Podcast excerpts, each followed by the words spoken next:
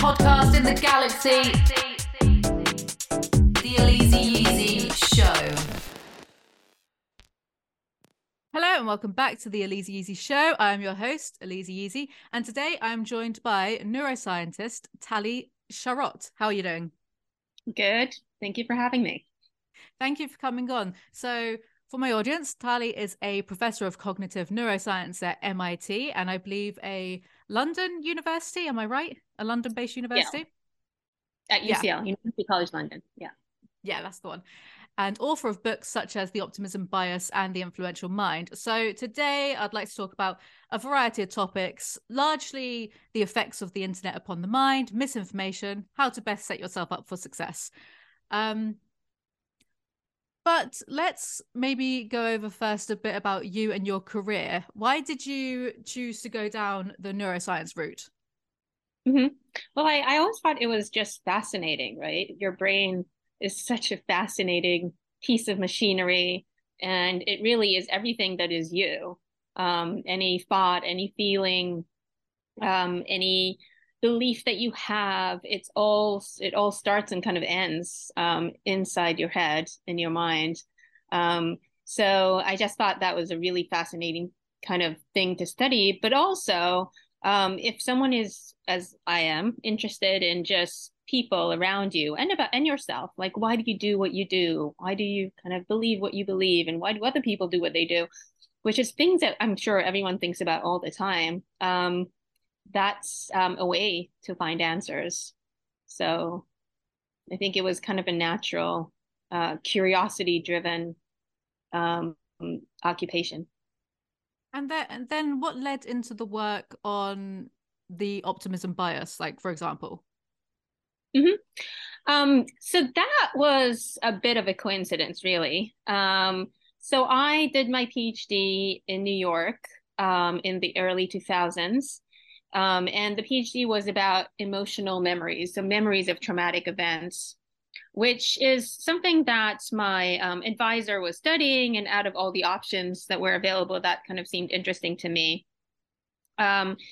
And so I studied that, and I studied things like, because I was there during 9/11, how people recalled events from 9/11, how those memories are different from just your regular memories. And when I finished my PhD, I went to do a postdoc at Harvard. And when I got there, I learned that people were studying how people not necessarily remember the past, but imagine the future, right? And they were suggesting that the way that we are able to imagine the future, what's going to happen to you in a month, what are you going to eat to dinner today, really relies on your memories. So the kind of same mechanisms that I've been studying in memory, they were saying, well, we can look at these mechanisms to try to understand how people think about the future, imagine and plan ahead. And because I was interested in how emotion affects memory, I was like, oh, it'll be interesting to see how emotion affects the way that we imagine the future, and especially traumatic negative events, because that's what I was studying. Hmm. But when I did my first study, when I asked people to imagine these negative events happening to them in the future, what happened is that people kind of twisted those events to make them better. So for example, I would say, imagine breaking up with your romantic partner, and they'd say something, I broke up with my romantic partner and then I found a better one. Or I would say, imagine getting stuck out of your apartment.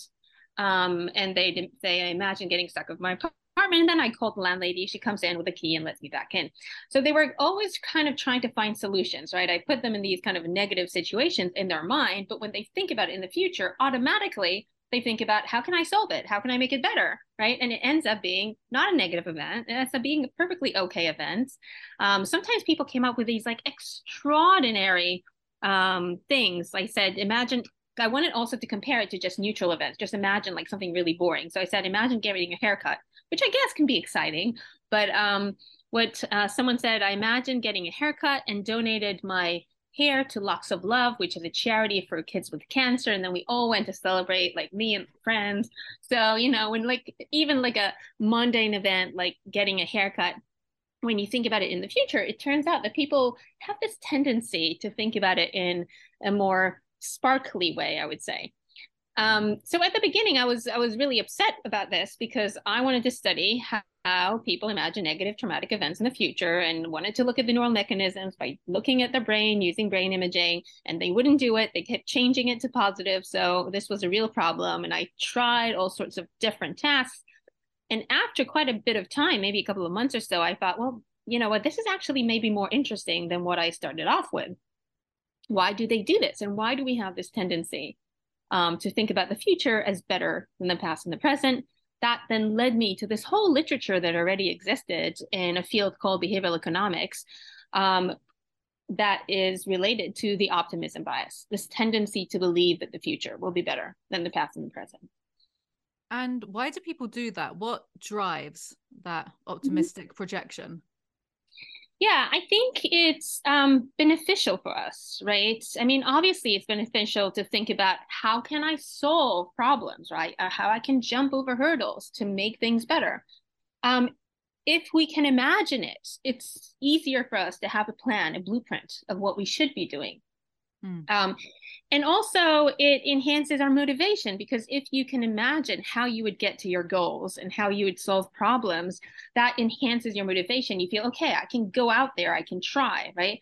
If all you can imagine is I'm going to fail, I'm not going to find, you know, a partner, I'm not going to be able to get into my house, then you don't really try, right? And if you don't try, then obviously you don't succeed. That's the first requirement, is that we put in effort and try to achieve those goals. So I think it's kind of a necessity.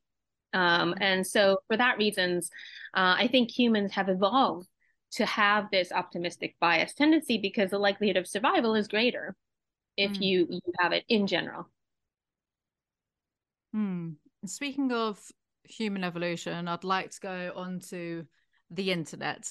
But to really, I guess, boil it down, when I look at the internet, I'm seeing this exchange of information. Right now, we're having a conversation, we're exchanging information. So to go right to the beginning, why do humans like to share information in the first place, in general?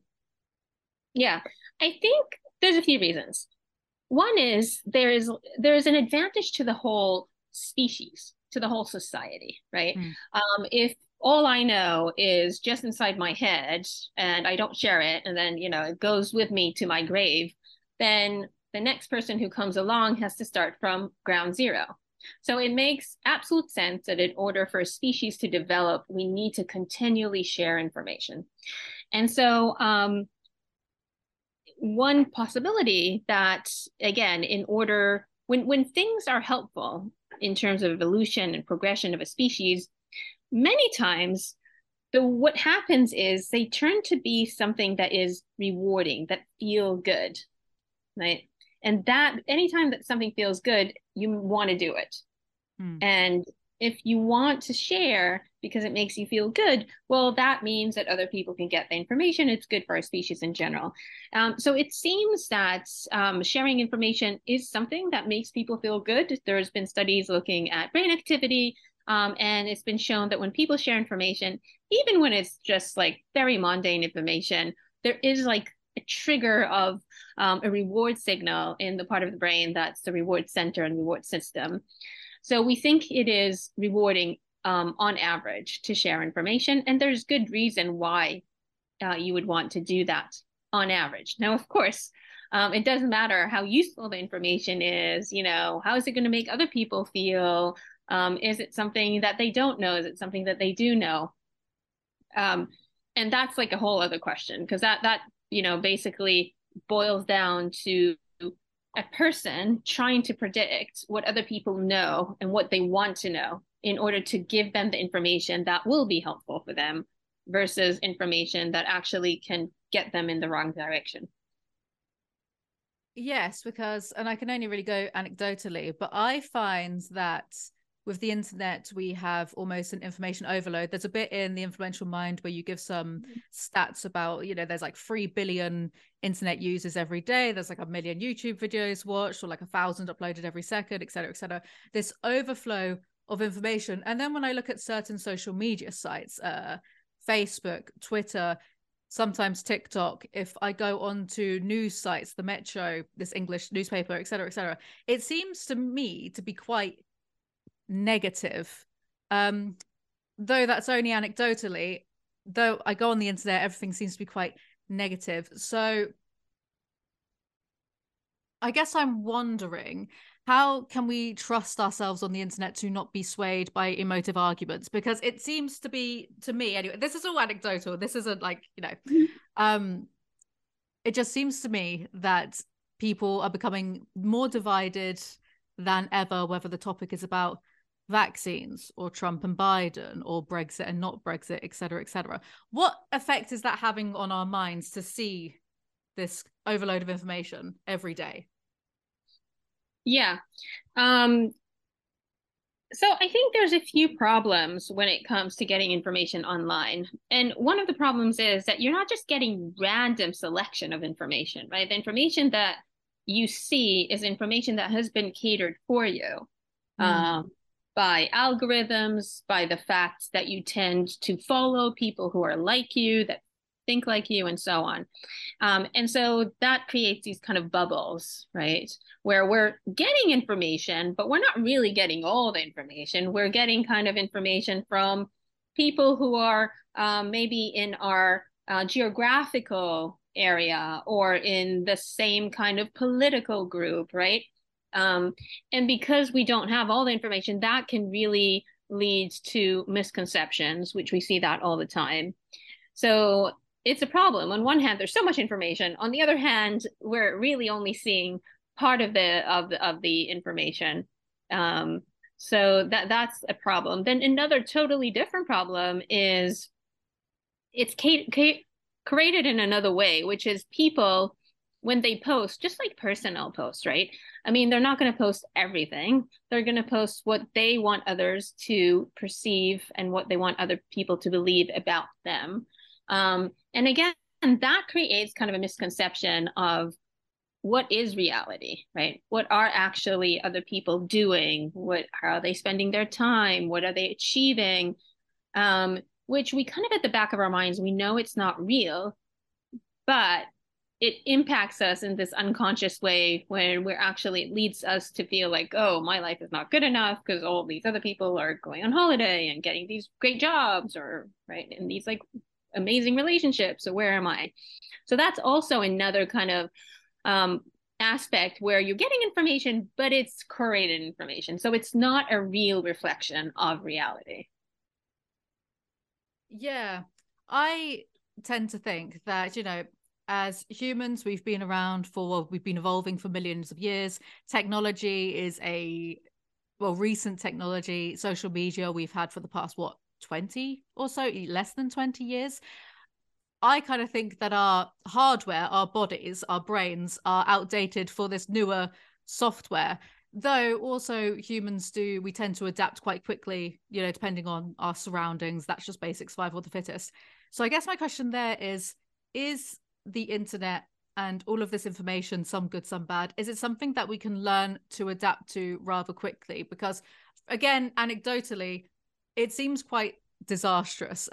We know that mental health is worse for teenagers with Instagram.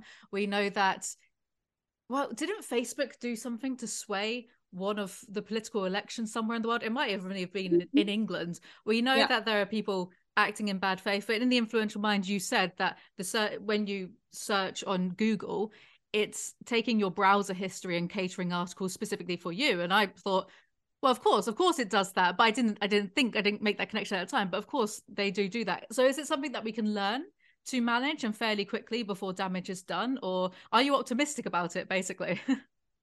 Yeah, that's one thing that I'm not optimistic about. So the problem here is that social media platforms and also other, like just search engines, are actually engineered to work with how our brain operates in a way that is not beneficial for us, right? So basically we have, like, there's needs and biases that we have. We are very receptive to what other people are thinking, right? To feedback from other people, We want to know about them. We really like these likes, like little immediate rewards that we will like go out of our way and do like 100 photos just to get like more likes, more shares, which is kind of, you know, I mean, there is some financial, you know, relation to it, but it, in the end, it's a little bit silly. And so social media has basically engineered a platform where it's catering to these things, to our need for like immediate rewards all the time and like this social environment. It's a lot of these kind of external rewards, right? And the confirmation bias, our tendency to look for information that confirms what we already believe, to be with people, to kind of look out for information from people who are like us. So it's catered in a way that fits exactly to our biases and makes them worse. So for that reason, it is a little bit difficult to think like, how are we really going to adapt? Because it kind of fits to how our brain already works, but in a way that is like not the good aspects necessarily, or at least not in these kind of doses. So that is a problem, and it's unclear to me how we can adapt without any real change to the platforms themselves, to the search engines themselves. Yeah. Which it's only going to happen if there's actual policy change, right? If it comes from above. So unless there's those kind of changes, I'm not really optimistic about that. Yeah, I don't see how you could suddenly, I mean, yeah, it's really, really hard. It's kind of like it tricks us in a way that will be really hard for us to overcome, I think. Yeah, and it's difficult because even if you are cognizant of the effects of social media, you know, you make a Facebook status and you get some likes and it gives you a little bit of dopamine or whatever. I'm very aware of those effects, and yet sometimes I still find that I fall prey to it even whilst being aware. And I'm not sure how, I'm not as bad as many people. I'm not out there doing crazy stunts just to get 1 million views or 1 million likes, but I can see the appeal for sure. I wonder what it's going to be like for the generation that's younger than me, the people that are turning into teenagers now that have grown up with this stuff. Because, you know, at least when I was under 10, I didn't have a computer. I didn't, you know, Instagram and YouTube didn't rule my life back then. So I wonder what the effects are going to be on the next generation who have just naturally grown up with this. Yeah, no, it's very frightening. And as you say, there's this kind of distinction between what you know is good for you or what's bad for you. And yet what you end up doing, it's so hard to kind of really put, you can put a policy in place for yourself, right? And people do that sometimes, you know, they download these apps where it's like, there's only a certain amount of time that it lets you like go on to Twitter or whatever. So you can use these kind of things. But yeah, the fact that we know that it's bad about it doesn't mean that we stop it. There was just this kind of negative news story that was interesting to me in the last few days. And I couldn't stop like reading about it. And it just made me feel bad. And I was like, stop it. I couldn't like, oh, what are other people saying? Like, you know, and I know that this was not helpful and also wasting my time, which I really try not to do. But you still have, I don't know, there's a drive that's really, really, really hard to stop. So yeah, it has to somehow, I mean, it's a little bit like thing, you know, it's other types of addictions as well, like cigarettes, right? So at the end, you know, cigarettes was like a huge problem. It still is, and caused a lot of deaths and cancer and so on. But the kind of policy that has been put in place did reduce that, right? The kind of like, you're not no longer allowed to smoke in public places, indoors, in on planes. I still remember the time that you were allowed to smoke on a plane, right? Taxes on them and so on. So I think at some point, I think it will be a little bit like that, like smoking, like other things where there's a realization that the damage is real and it's great and actions are at some point taken. And it takes time, right? I mean, in all of these cases, it took time to, first of all, get the data to convince everyone that it's real, and then to put enough social pressure on government to try and make a change. Because a lot of times you can't just leave these decisions to the individual. It's too much. And you mentioned earlier about confirmation bias. Why do we have confirmation bias, especially, again, like this is quite an emotive argument, but the vaccine to autism topic, it's hardly a topic because it has been thoroughly debunked. That seems that it's very emotive for a lot of people, and that seems to come up, and people in the face of statistics and science will look to confirm their biases. You know, 1 million children could get a vaccine, but if 5 of them have a serious infliction from it or a serious side effect, the person in question, I guess a parent, might look to the 5 that have been affected rather than the 1 million. Why do we seek out confirmation bias? Why do we have it? Well, I mean, in general, because more often than not, it makes sense. So most of the things that you believe are actually true, right? You believe the sun's going to come up in the morning, go up, go down in the evening. You know, most of your beliefs are actually correct. And it doesn't make sense for you to change those beliefs every time that someone comes and tells you something that, you know, doesn't conform to what you believe, because mostly they will be wrong.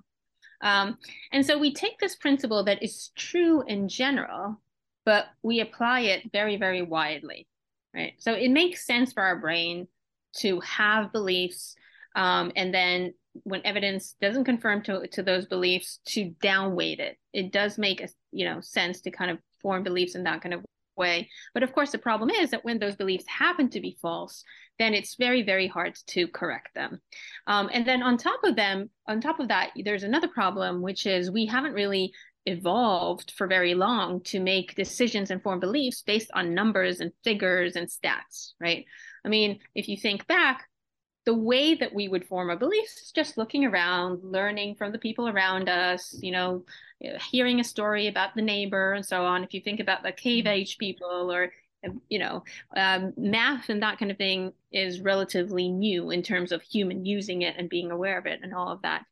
So we're still like that. It's still the first way by which we learn is still stories, right?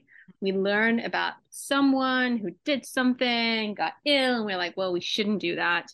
Despite, even if in front of us, there's numbers of 1,000 people who did it and they were fine. So that's kind of the evolutionary reason. But also, if you think about why do we learn from a story so easily? Well, it's very vivid, right? It can stay in your mind. I mean, numbers is like, okay, you think about it and then you kind of forget it. But like a story, that's something that you can imagine with detail and vividness. It's easier to remember, especially if it elicits emotion. It grabs your attention. It makes you, once it makes you feel, it also makes you think. And so those tend to be very powerful and hard to combat with just a graph. I remember being quite young, probably a teenager, and finding out about the autism to vaccine conspiracy theory, because that's what it is. And I read about it, and I was a teenager, I was young, and I thought, wow, that's crazy. If that's true, I can't believe that's happening. And then not too long after, I read the actual science behind it, that you can test a baby for autism whilst they're in utero. So that disproves that, you know, vaccines are causing autism. So if you can test it whilst the baby is a fetus or like a far along developed, I don't know. Essentially, as soon as I read that information, I completely debunked the prior belief. I changed my mind kind of like that, kind of instantaneously, like, oh, well, that makes more sense to me. But as you said, it seems as though it's quite hard for people to change their beliefs when they're presented new information. So when and why do beliefs actually change? Right. So, I mean, if your belief is not very strong, right? Then you could easily change, and they change all the time, right? The beliefs that are hard to change are ones that like you hold very strongly, which are not all our beliefs. That's one thing that's hard to change. And the second thing is a belief that you're very motivated to hold on to. Maybe it's like some kind of positive belief about yourself, or, you know, you're supporting some kind of political candidate and you think they're really kind of good and they're going to be helpful for the country, something where you have emotion invested. A lot of beliefs are neutral, like you believe them, but it doesn't really matter to you one way or the other. So those are easier to change if you don't really have a motivated reason to believe that. Religion, for example, is a difficult one because usually they are relatively strong beliefs, and also they're motivated. And the reason for both things is you kind of grow up with it, right? From day one, anything that you've kind of people told you and you've seen in front of you from day one, those are going to be more stronger beliefs because you've had them for a very, very long time, right? Like, contrast that with the example that you gave, the autism versus vaccine. Well, okay, you heard about this kind of link that is not true between autism and vaccine, and then you learn some other information that contradicts it. That's fine. You would change your mind according to what makes sense, because the first belief is neither very strong, neither or very motivated, right? But I have to say that if we take the autism vaccine example, I think one of the reasons that people have a hard time changing their mind is because of this fear. And it is especially when they have kids, right? They have children and they really fear that they will do something to harm their child, right? Mm. I will make a decision to vaccinate my kid, and, you know, and what if this link is true, right? So that is, I think, different. I'm assuming that when you learned about that, it wasn't in the kind of context of, should I vaccinate my kid or not, right? No.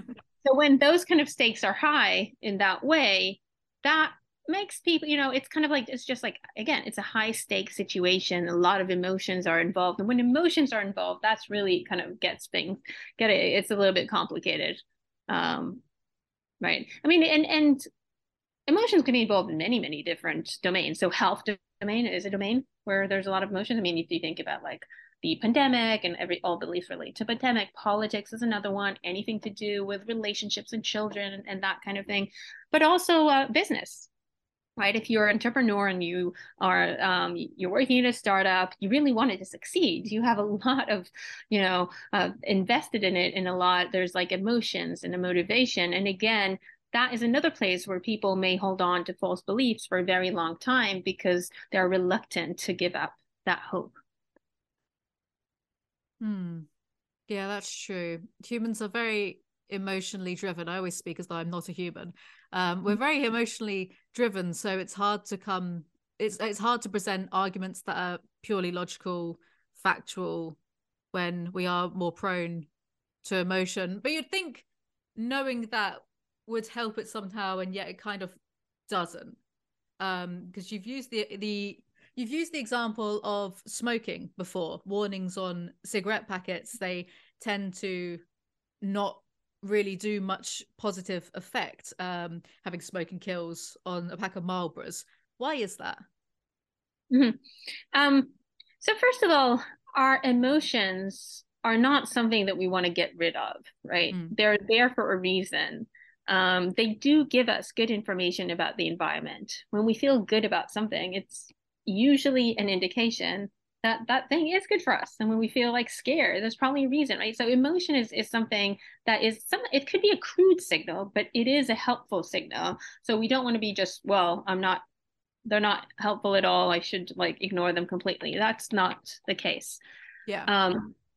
And so when it comes to the warnings, I think what we find is that normally people try to rationalize away those kind of warnings, and they say, well, yes, it kills, but, you know, I'm going to be fine. My grandmother smoked until she was 100, so I must have really good genes. So we start actually trying to use logic in order to end up with a belief or an action that we really want to do, right? But we can't, we need to kind of like justify it. So we do that a lot. When it comes to like warnings, and teenagers tend to do that more as well. So we find that to be true. Cigarettes is also about addiction, and addiction is a whole other problem where it's so subconscious, and it's something that is difficult to control. And at the end of the day, what you need to do is just, as I said, take, you know, there's tools out there that you could use to try to change your behavior in that kind of difficult situations. Smoking, overeating, overdrinking, or just like, and even in cases where you're just taking, you know, not putting a helmet on when you bike and so on, you can try to think about policies that you make up for yourself in order to avoid it. So for example, you can say, every time when I bike to work and don't put a helmet on, when I get to work, I have to put money in a charity that I don't like. That's kind of your punishment, right? That's a policy that you put in place. Or you say, well, every time I do put a helmet on when I come to work, I get like a chocolate treat. So kind of like you reward yourself for those good behaviors and punish yourself for those bad behaviors as a matter of just like a rule that you put in place. Yeah, the immediate reward principle, which you speak about in The Influential Mind, rewarding yourself immediately for exercise or not smoking, because, well, it's like the marshmallow experiment, you know, the future is uncertain, but here's a marshmallow now, whatever. When it comes to, you know, trying to motivate yourself to exercise more or eat healthfully, what are examples of an immediate reward you can give yourself? Because unfortunately for me, I see sugar and bad food as a little bit of a reward. I think it's, I've got ADHD, I'm unmedicated. I think my slight sugar addiction is maybe a little bit of dopamine seeking. How could I reward myself in a beneficial way for sticking to a healthier diet without being like, oh, I ate healthy today, now I'm going to have a bit of chocolate? What would my immediate reward system look like? I'm just asking purely for myself. Yeah. So I think if there are other things that you really like, right? I don't know, watching like a trash reality show that usually don't allow yourself to, right? Or something like that, reading like something online that you think is like a waste of time, but you really enjoy. So what are the other things that you enjoy that you can reward yourself with for not, you know, eating that candy? And then there's also, I guess, social feedback and social support is very helpful. Mm-hmm. So and then progress monitoring, that is also like related. So one experiment that was conducted, and this was done by an insurance company, and it was a health insurance company. So they really wanted people to act in ways that are good for them physically, which means eating better, going to the gym, and so on. So they used a few methods. One thing that they did is they had this online system where you can join together with your friends and family, and you get points for good behavior, right? So every time you go to the store and you buy like vegetables and fruit, you get like extra points, right? Straight away, they know it from your credit card or something. And every time you enter the gym, you get extra points. And then so you can see your points growing over time, which is in itself very rewarding to just see your progress. So if you can chart your own progress and see it going up, that's rewarding. And two, you could see that relative to friends and family. So it was kind of, you know, I'm trying to do that and I can see where other people's are. And it's a little bit of a competition, but, you know, a friendly competition that also drives people to move forward. So, yeah, as we said before, humans are very social creatures, and that's why social media is such a huge success. But we could use that social desires and instincts in positive ways also to help us change our behavior in ways that we want to change them.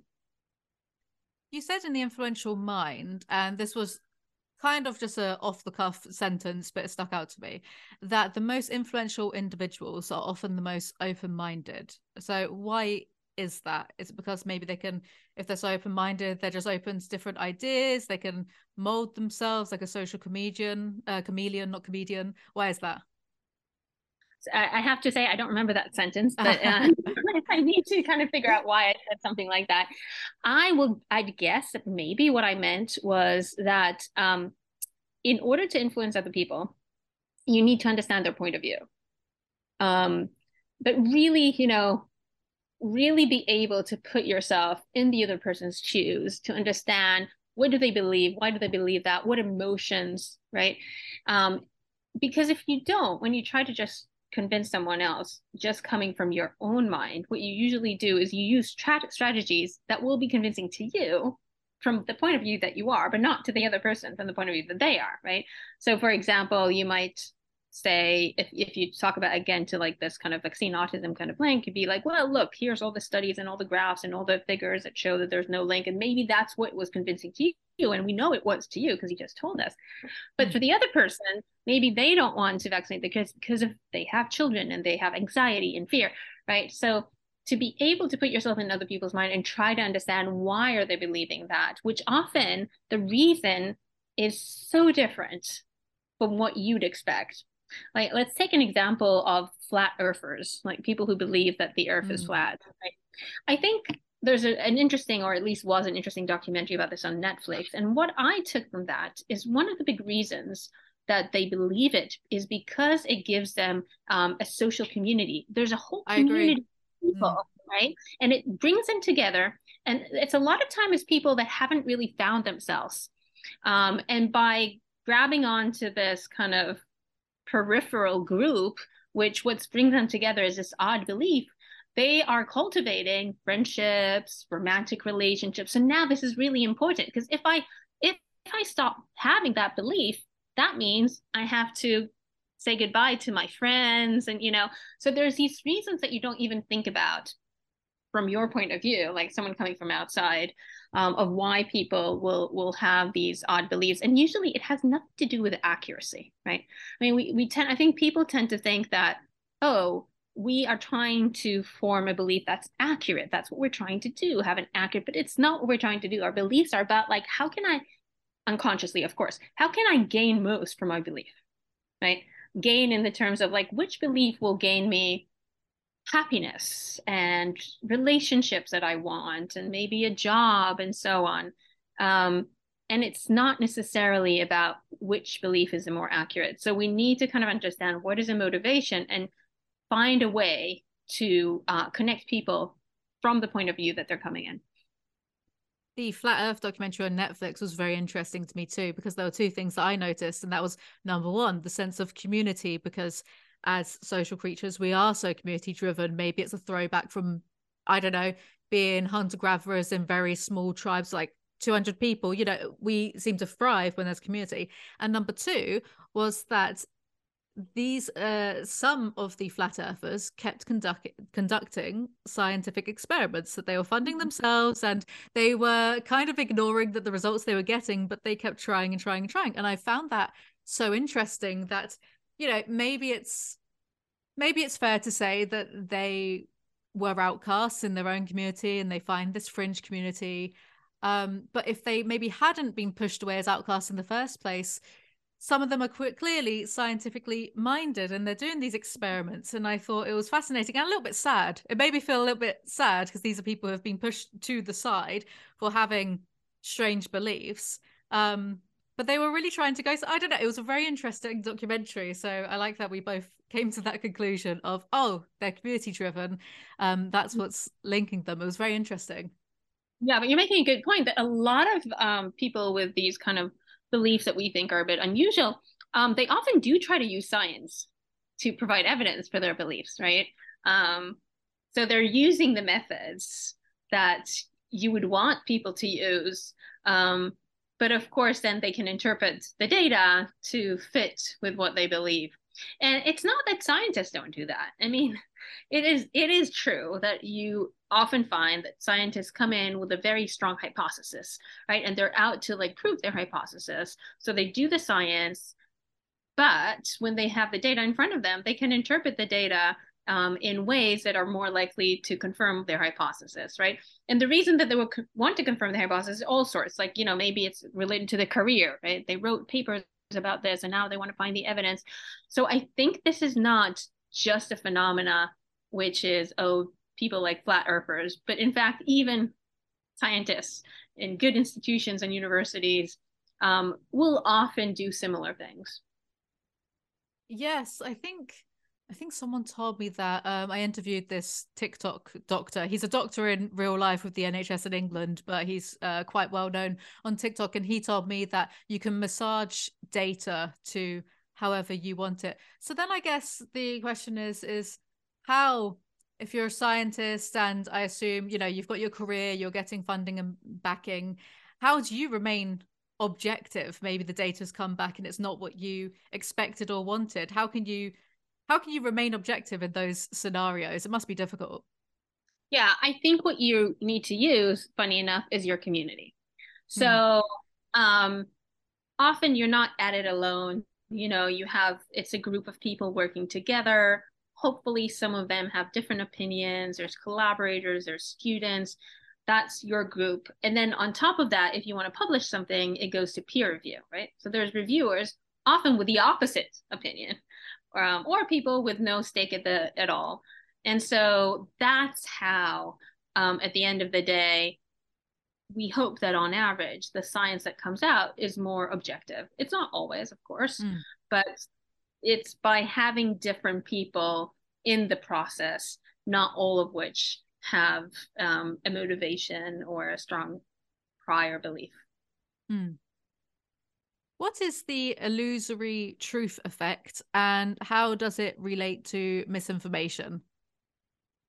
So the illusory truth effect is when we repeat something more than once, and the more we repeat it, the more we are more likely to believe it. So just by hearing something more than once, you are more familiar with it.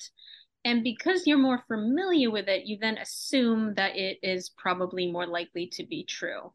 And this is a very well-known tactic, whether it's politicians or it's marketing, right? You have a slogan, you just repeat it again and again, and then people just are more likely to believe that to be true.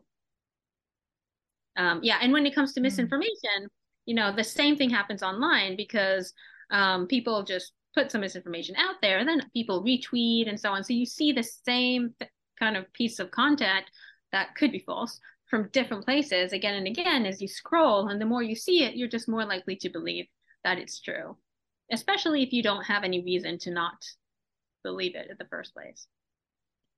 How are you as an individual supposed to safeguard your brain against misinformation? Because sure, there's little fact checkers that now come up on, I think on Twitter, they definitely come up on Facebook and on YouTube, I've noticed. But even so, I, you know, unless there is new policy that is introduced, we kind of have to fend for ourselves, because I am certainly susceptible to a bit of misinformation every now and then. I'll admit it, I'm not perfect. How? What's the best way to safeguard yourself?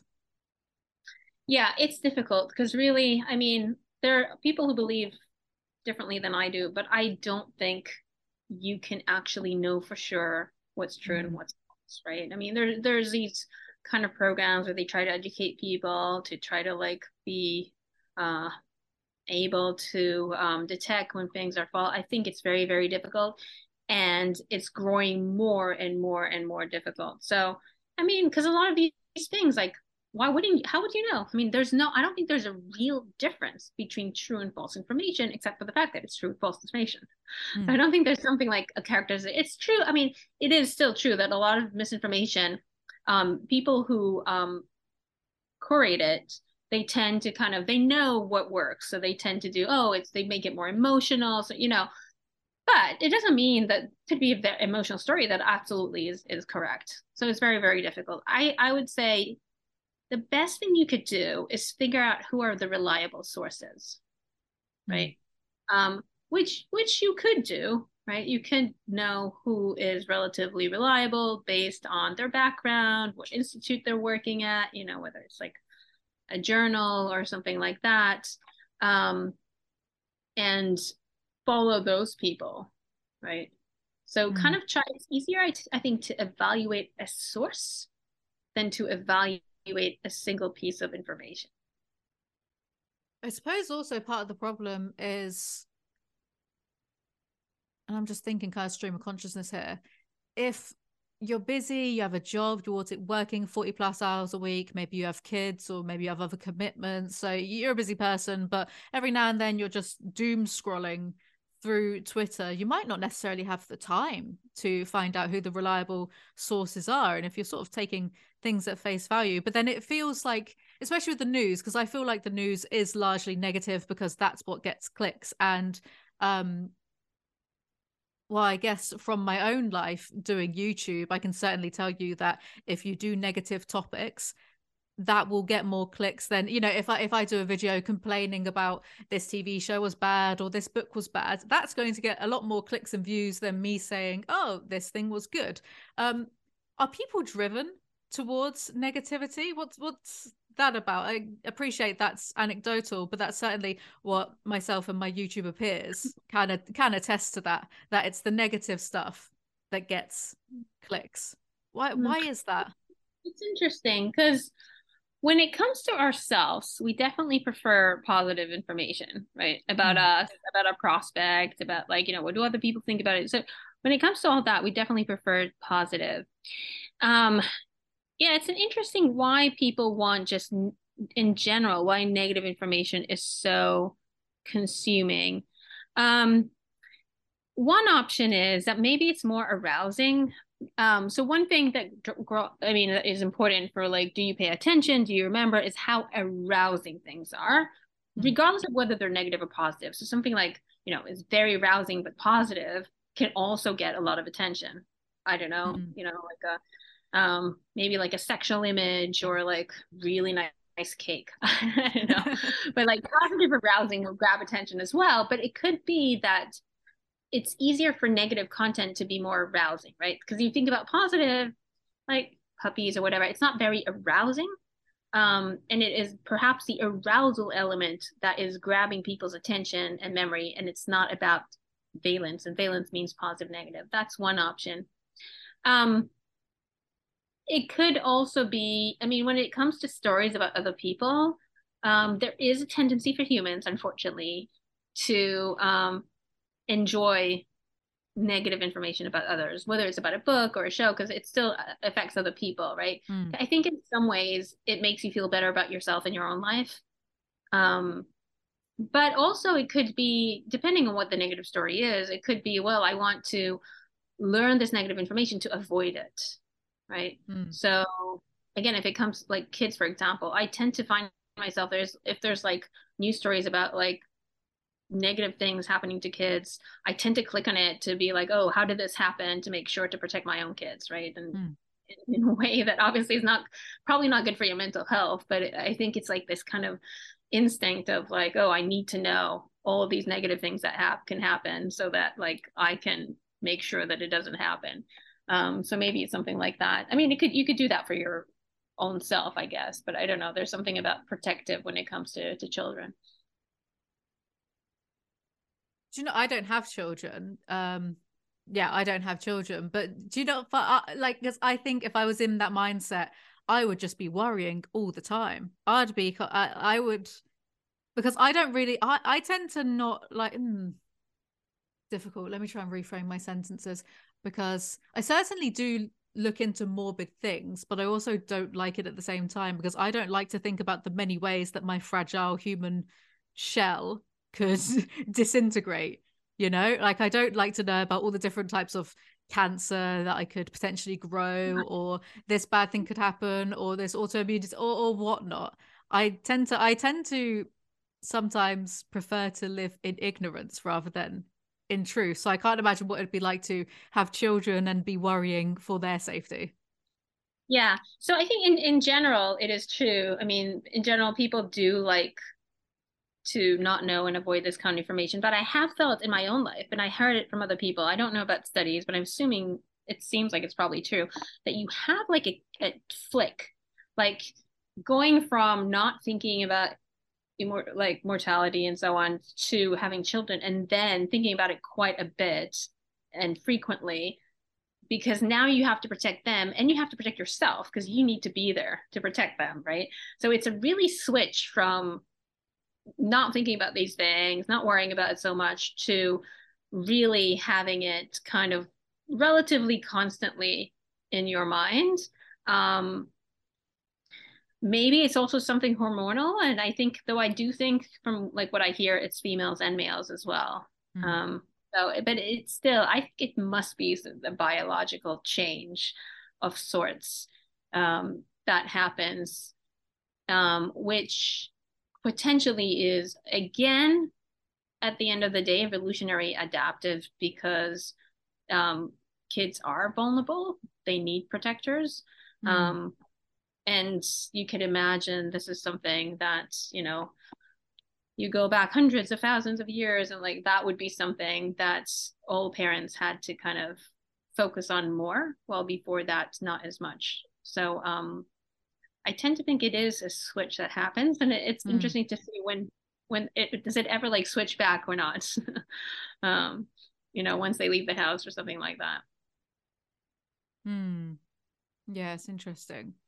You've stated before that emotions are contagious. You know, we directly influence the people around us, even if I don't know, you're on the bus and if someone looks worried, you then start to feel worried because your mind goes into alert mode. Well, if they look worried about, and I find that I do that quite a bit if I'm on the tube. You know, if I see someone looking a bit shady or suspicious, I immediately go into, right, I'm going to go off for the next station because clearly someone's got a machete. That's just like where my mind actually, it happens. It happened on the tube last year. Someone went on with a machete. So I try and avoid the tube. But we can, you know, we do this with people in our nearest vicinity, and we could also do this online as well, positively and negatively influence people.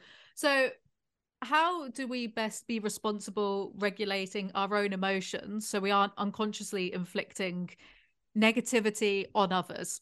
And I ask this because I'm kind of like a quintessentially grumpy British person, you know, and I don't want to infect my grumpiness onto others consciously or unconsciously. How can I best regulate myself? Mm-hmm. Yeah, I mean, I do think that in this case, actually, awareness does help. You can kind of try to, if you know you're about to kind of meet someone and you're very stressed, but you know, you don't want to stress them out, you could take whatever steps you usually take to de-stress yourself, whether it is exercise, meditation, or watching a funny video or whatever. What we have found recently is that, interestingly, there's a relationship between how many negative words you consume online and your mood. And so we found two things. We found that if you are in a negative mood, you are more likely to then go online and consume more negative information, right? And also, if you consume more negative information, that makes your mood even worse. So at least when it relates to like online, we're working, and actually this one is almost done, but we're working on this tool that when you Google something, so you Google anything, the results come up, and you have this plugin that we developed. It has a little smiley face or grumpy face next to each website that tells you how negative or positive the information is, right? So just to give you more knowledge before you go in. So if you are actively trying to change your mood, it will, at least you'll be like, wait, do I want to go there now? Is this like the right time for me to like read this webpage? So it's a bit, the way that we think about it is a bit like the nutrition labels. You wanted to eat something and you're looking at the different options, the different bars, for example. So you flip it and you say, oh, this is like how many calories, sugar, protein, and so on. And then you can make your decision. It could be that you're about to run a marathon, so a lot of sugar is good, or you're on a diet, you want less sugar. So the idea is that we can potentially have that labels for people online as well, right? So they can have those labels before they consume, enter, like take information and enter them into their mind, based on what fits them that day. So that's something that we're working on. Obviously, it's not available now for people, but we're hoping that that's a direction that perhaps is something that people could use in the future. And that's a plugin that's potentially being developed as of now. Yeah, we're developing it. Basically, that it's already working. That emotion, it tells you positive or negative thing. That's already like absolutely working. We're trying to add additional features on it, so it won't just tell you about positive, negative, but it also kind of tells you like how useful it is to decide on what you're going to do, actions, and so on. So those are the things that are not yet ready, but the emotional, how happy or how sad it's likely to make you feel on average, of course, like everyone's different.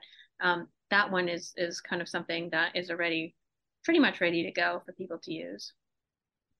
I think that's going to be really beneficial to people if that's, you know, in the public in the next few years or so, mm-hmm. because just having the markers there will make people already consciously or unconsciously aware of their mood going in. Like when they put the little, what is it, the little rainbow wheel thing on the foods that say, you know, green, good calories, red for fat, you know, it just being there does make you more aware of it.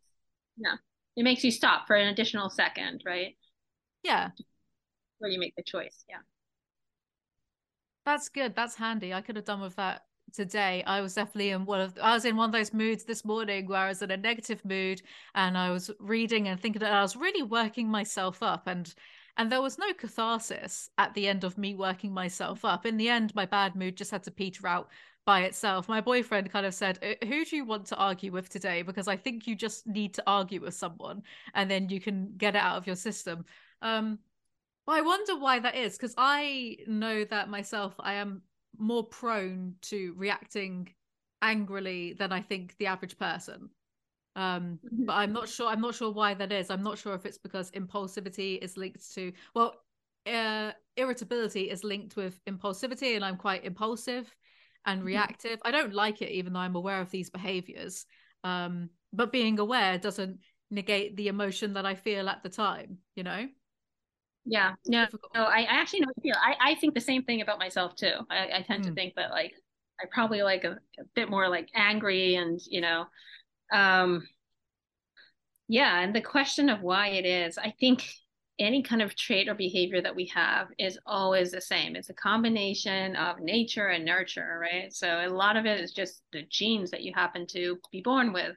And then on top of that, it's how you grew up, what you saw around you, right? The behaviors that you've learned from the people that were around you. I think it always comes down to those two things. Yeah. I was listening to your TED talk on the optimism bias, and I wonder, because the optimism bias, it's, how can I explain it? So with smoking, if they're like someone, actually, can you explain the optimism bias? Because I'm messing up in my head right now.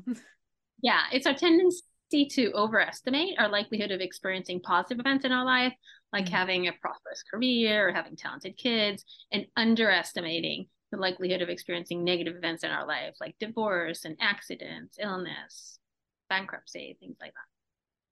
Yeah, because I was watching your lecture and I genuinely think that I've got the inverse of that. I have a pessimism bias because every time I get into a car, I do think there's going to be something that goes wrong. There's going to be a car accident. So flying in a plane.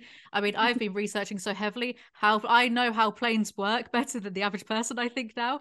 And still the thought of like going on holiday in August on a plane is, you know, I am overly negative about, you know, health anxieties. Oh, well, I've got this pain. It's going to develop in some type of cancer. I also get it about my work life. It's not just health and mortality related. It's, oh, will YouTube keep up? Am I going to have to get a regular job in a year's time? I don't understand how I'm so pessimistic when other people seem overly optimistic about their capabilities. Why are some of us maybe inclined towards pessimism over optimism? Because I would like to become more optimistic. It gets in the way of creative endeavors. You know, I want to write, and yet I get in my own way by saying, oh, it'll be rubbish anyway. There's no point trying. How can one, like, is it possible to make the switch from being pessimistic to optimistic? Why are some of us pessimistic in the first place? Okay, so first of all, what we find using a lot of different measurements is that about 80% of the population has an optimism bias and 20% don't. And however, we also find that people have a very poor understanding or ability to report their own optimism bias, which means we do find that a lot of people do believe they are realists or pessimists, but then when you actually measure it, it turns out that they do have an optimism bias. Not necessarily saying that it's you, but it is relatively common that people think they're pessimist, but in fact, when you actually ask them to predict a whole bunch of things and then see what transpires, it ends up that they still are, our predictions are better than the outcome. Again, in your case, it doesn't necessarily sound like that because you haven't been in like car accidents and so on. But yeah, but that is the case, especially in societies where optimism is not necessarily considered to be an especially good thing. So I don't know, I guess like some European cultures, it changes. But there are some cultures, I don't know, French or so on, where like pessimism is considered to be the good thing, not optimism. Well, in the US, for example, optimism is a good thing. So most people will say that they're optimistic. So like from that, just like the points are, we're not very good at assessing our own optimism, and B, not everyone is, so it's about 20%, and C, you could still be optimistic in some parts of life and pessimistic in other parts of life. That being said, of course, there's a scale, and it goes from like absolutely pessimistic all the way to optimistic. And there's what you're asking is like, well, what determined that? And B, like, how can I change? In terms of what determines it, again, it goes a bit to what we were talking about before. About 40% of it is probably genetically predetermined. And the reason that we think that is how optimistic someone is very much related to their likelihood for depression and anxiety, which we know is about, 40%. People will put in a different number, but around that, predetermined, right? That still leaves 60% that is not. And again, that 60% can be very much related to your environment, how you grew up. Those things will impact optimistic levels again as well. Then in terms of changing, it is hard. However, there's some studies showing that change is possible. For example, from Martin Seligman, and what he did, he trained people to adopt an optimistic mindset. Basically, what optimists tend to do is that when something good happens to them, you got a job that you really wanted, they tend to interpret that as like, I got the job because I'm really good. I'm really talented in like, interacting with people or something like that.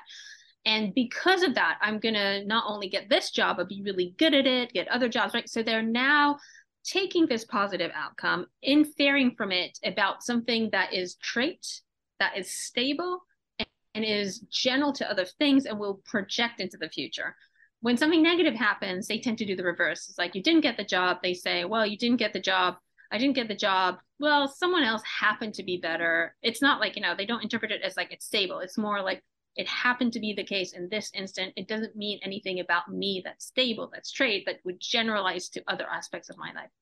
So Martin Seligman trains pessimists who think in the opposite way to start thinking like an optimist, meaning to interpret positive things as it's related to me, it tells me something about my life. Where it's negative, more like, well, it's something temporary that I could change.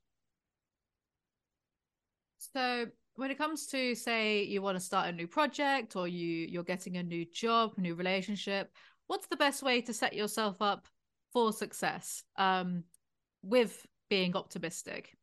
Take a new project, for example. What are the best ways to make sure that you do a good job? Not trick yourself, I guess. I think I heard you say on, I think it was Diary of a CEO, that you'll tell your team that they're doing a really good job and you're sort of rewarding them with positive affirmations. How can you apply that to yourself if you're starting a new thing? Well, I think it's good to think about how can you get to that positive outcome that you want, right?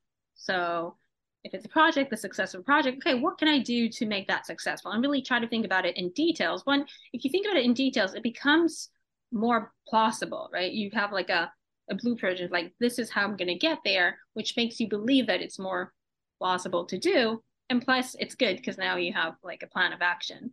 And the other thing that is helpful, if it's something where you can track your own progress, that also like helps with motivation and just being able to see that projection. It doesn't mean, sometimes you will have kind of a bad day or so on. But in general, a lot of times we don't really notice that we're actually are progressing. Maybe we didn't get to where we want to yet, but there is progress and we're in a much better place today than when we started the project, I don't know, a few months ago, a year ago and so on. So that's helpful if there's a way to quantify it and keep track of it. Do you have any tips for the best, good habits to maintain in a daily life for the best results, whether it's exercise, diet? So you say progress monitoring. With progress monitoring, does it count if it's, I don't know, say you're using like a calorie counting app or the Fitbit step trackers? Is that a way of progress monitoring? Yeah, I mean, those are basically what these like fitness apps do, right? Exactly.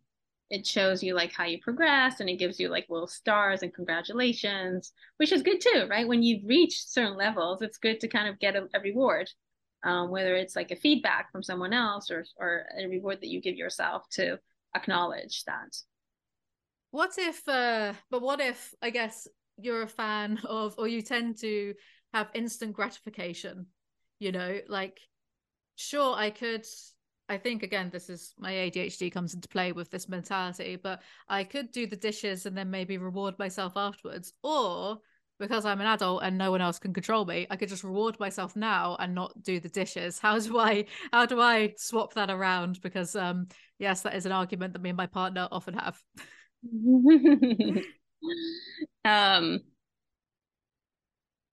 Yeah, I mean, I think what you said about your partner, that's probably the solution, right? If you're really having a hard time controlling yourself, maybe having someone else observe you, being accountable for someone else is kind of the answer. Yeah, I've said to him many times that he should be my manager and just manage me, because I do have that object permanence issue as well, where if I don't directly look at the dishes that are in the sink, suddenly they stop existing in my brain. And I'm trying to tell him this is a real thing. It's not an excuse. Okay, well, thank you so much, Tali. That is all we have time for today. Thank you so much for coming onto the show. Thank you for having me. That has been really fun. An interesting conversation. Yes, it's been really interesting to talk to you. And for everyone else, if you enjoyed this, do remember to like, comment, subscribe, follow us on Spotify and iTunes. I put out podcasts every week or so, and I'll see you. Oh, if you want to follow more of Tali's work, where can people find you? Yeah, so the website for my lab is called the Affective Brain Lab. That's with an A. affectivebrainlab.com, and there you can find talks and links to all sorts of essays and the books and so on, or on Amazon, just Tali Sharot, and you can find the books too. Okay, great. Thank you for coming on, and thank you to everyone for watching, and I'll see you guys next time. Bye. Bye.